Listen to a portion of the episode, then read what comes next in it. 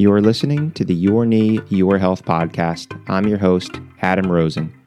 I'm a fellowship trained, board certified orthopedic surgeon who specializes in knee replacement. Here I'll talk to you about common knee complaints and other orthopedic issues.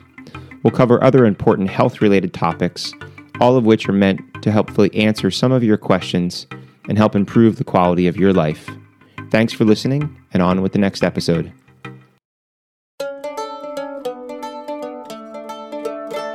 Hello and welcome back. This is Adam Rosen, and you're listening to the Your Knee, Your Health podcast.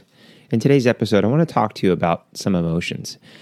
At this time, our world has probably some of the highest levels of anxiety and depression and fear, and unfortunately, suicide due to the multiple issues that are affecting our entire planet and our nation. So, today, I want to talk to you specifically about two things anxiety and depression. And, you know, again, just as a caveat, and a disclosure I'm an orthopedic surgeon. I'm not a therapist. I'm not a psychologist. I'm not a psychiatrist. But these are things and symptoms that I see with many, many people. Um, and what I'm going to talk about today mainly are the emotional aspects of feeling anxious or the emotional aspect of being depressed. I'm not going to talk specifically about treatments um, and go into lots of detail on anxiety disorders and depressive disorders, although I am going to mention them so you'll understand the differences. Now, our body's a pretty amazing thing, um, you know, and I kind of use this as an example for a lot of people to help them try to understand what their body's doing and what they're feeling or what's going on. And kind of the example that I like to use is that, you know, if you're watching a video um, and there's a video of a lion and the lion sort of attacking the camera um, in the sense to try to scare you. Um, might be something that you see in a ride for some sort. Now, the lion's not really there, and you're not in any danger at that time. But the feeling of this animal attacking our visual perception may increase your heart rate, may make you feel sweaty. You start to get a dry mouth. And these are chemical and physiologic changes that occur in our body without us really thinking about making those things happen. It's something that happens automatically and part of that fight or flight response. But even though you're watching a video, deep down you have to understand that there is no real danger. You are not really in front of this vicious animal. It is not going to hurt and it cannot hurt you. But what you feel is real. So that's where, you know, I think sometimes when people are dealing with these emotions, you know, they have this understanding, or people may have said things like it's all in your head. Um, and it's not really just in your head. You know, people may have real symptoms, but it depends on the thing or stimulus that's causing those symptoms. And, you know, as an orthopedic surgeon, I see people in pain and I see people anxious with surgery and fear. Um, and I see them after injuries and surgeries get short term sessions of depression. Um, so these are things that I've become very aware of. Um, and also at the same time, things that I talk to people about because you have to understand that if you do have significant anxiety or depression, whether or not it's short term or a long standing clinical diagnosis, we're not exactly 100% sure as to why. I can't give you the answer today as to why, but a lot of those people have difficulty after surgery. They have more pain than others, they have difficulty with the rehab. So you may not be able to make those things go away, but understanding how they may affect your outcome and trying to get them under the best control possible is really important.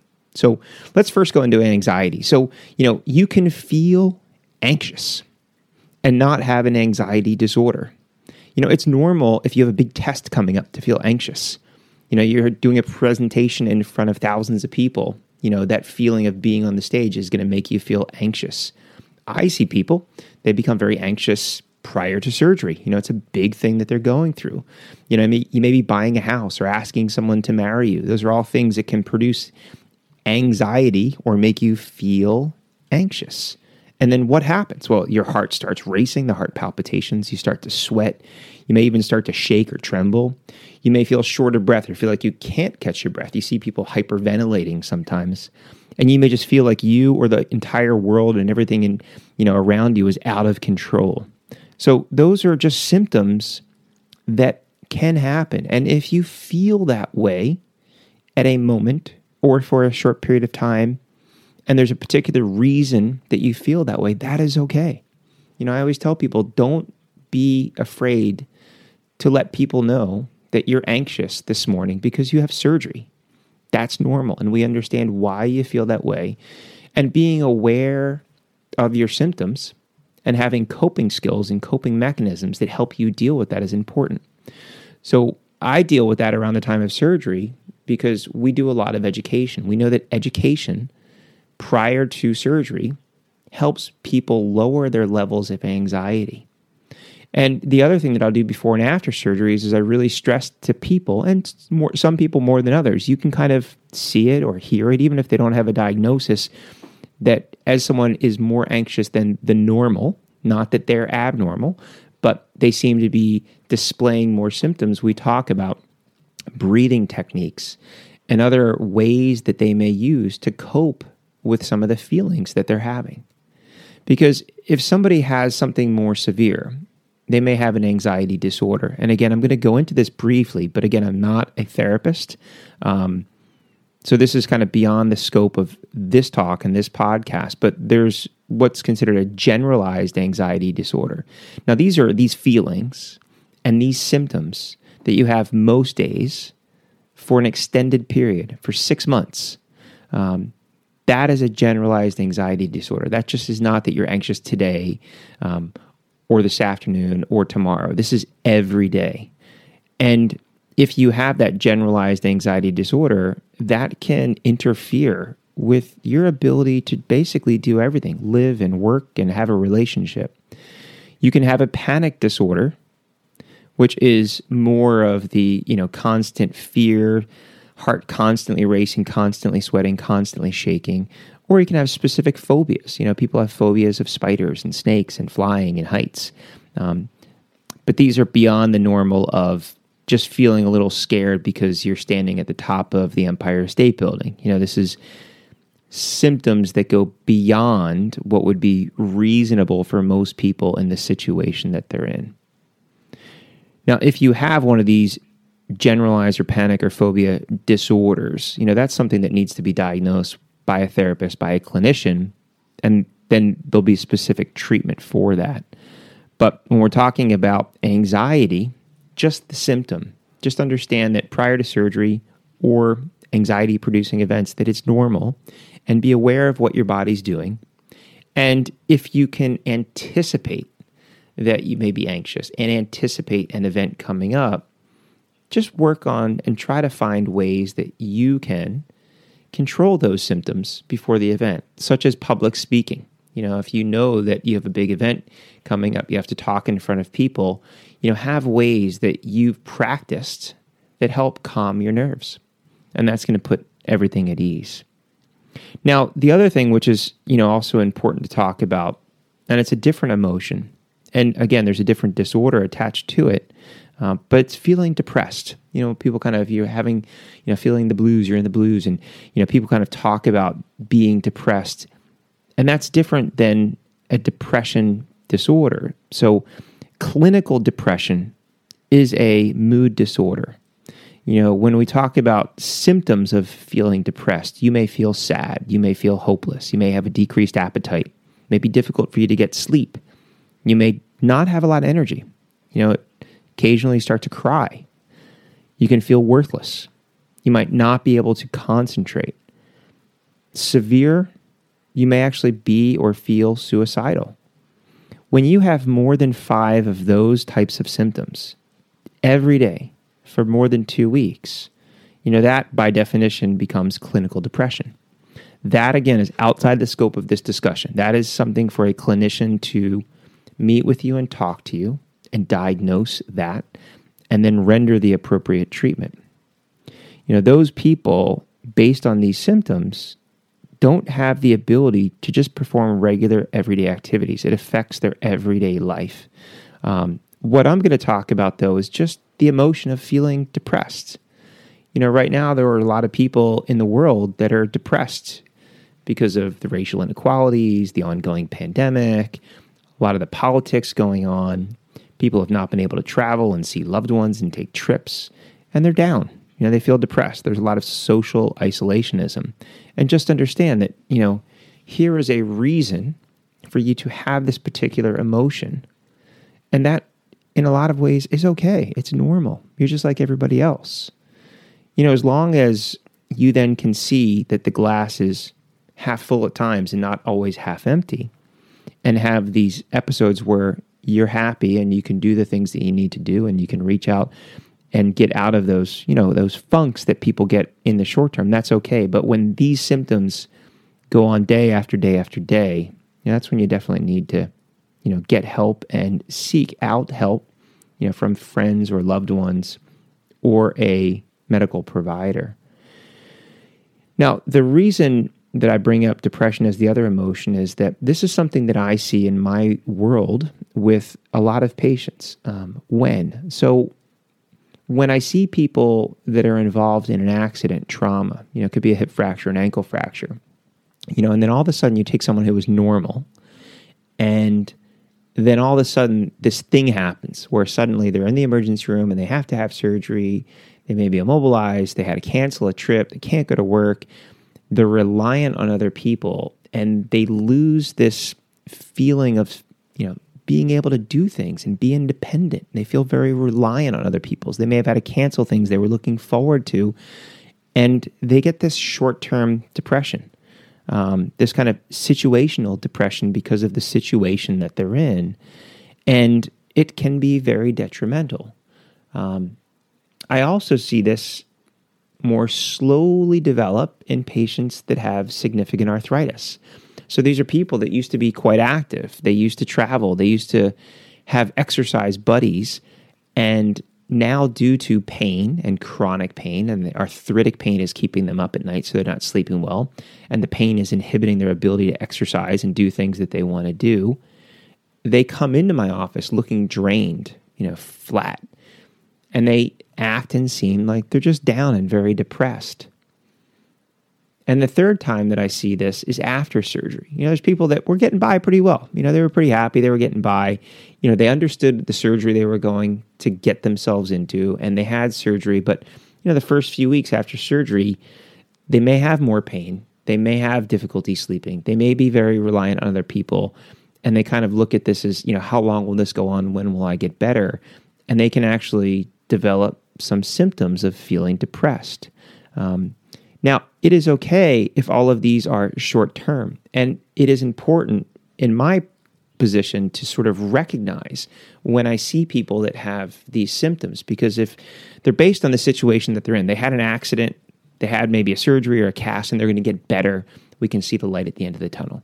Or they're depressed because they can't do what they want to do, they've lost their quality of life, and they're going to have a knee replacement, and it's going to get better or they were doing okay, they had surgery, and now they're really reliant on people for the first couple weeks, and they they're not able to do the things that they want to do, but it's going to get better, and those things are going to actually improve.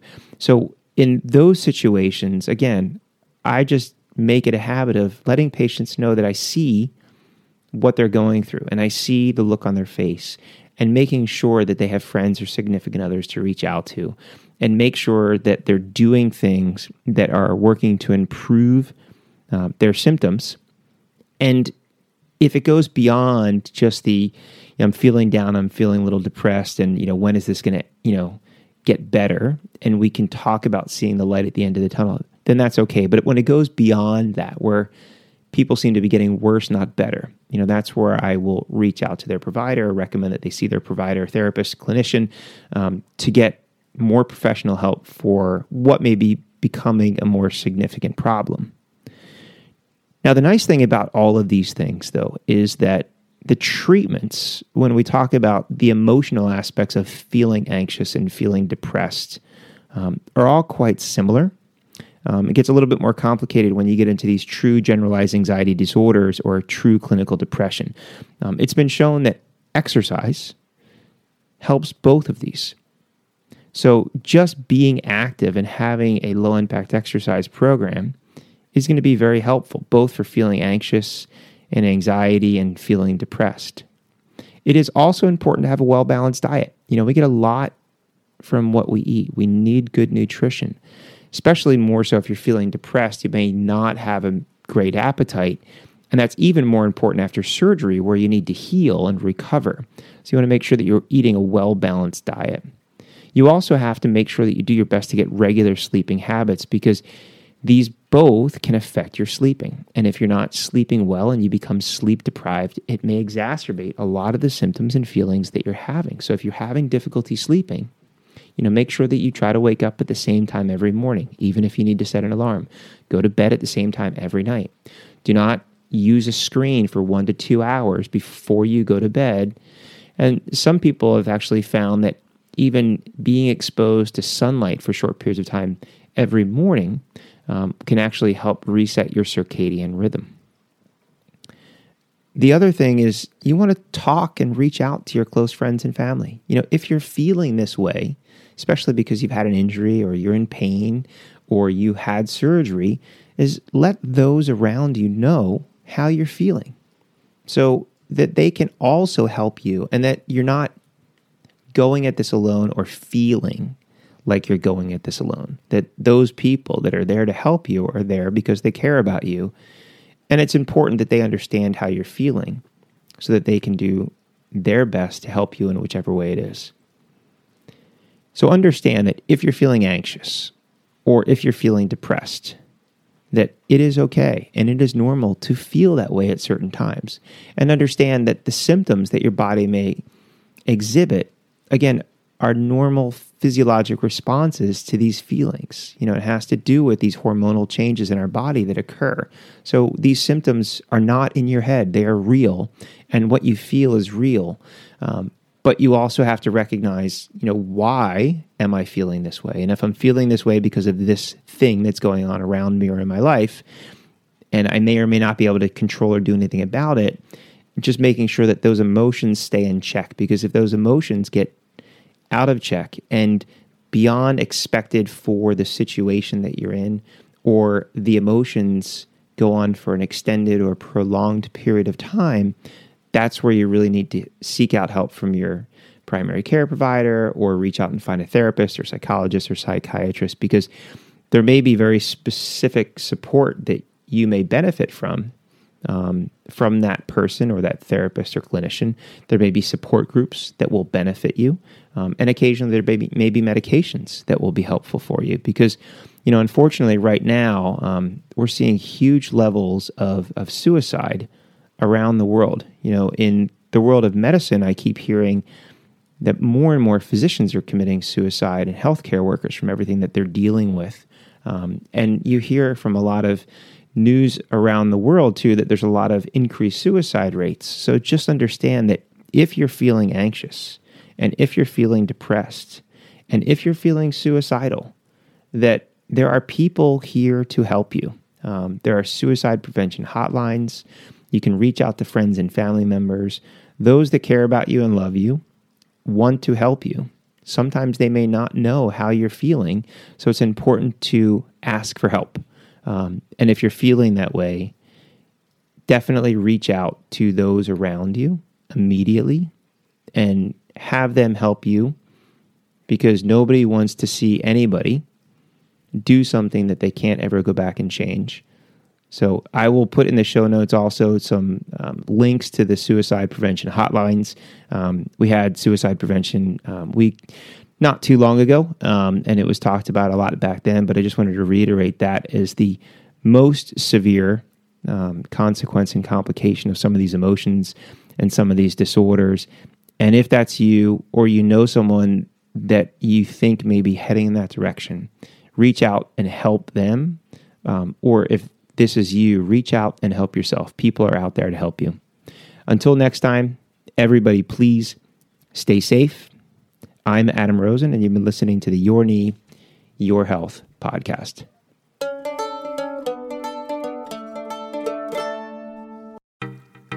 Thanks for listening to the Your Knee, Your Health podcast. If you've not already done so, please subscribe so you'll be notified of future episodes. And if you enjoy what you're hearing, please take the time to leave a review. It helps other people like you find the show. I'm your host, Adam Rosen, and until next time, stay safe.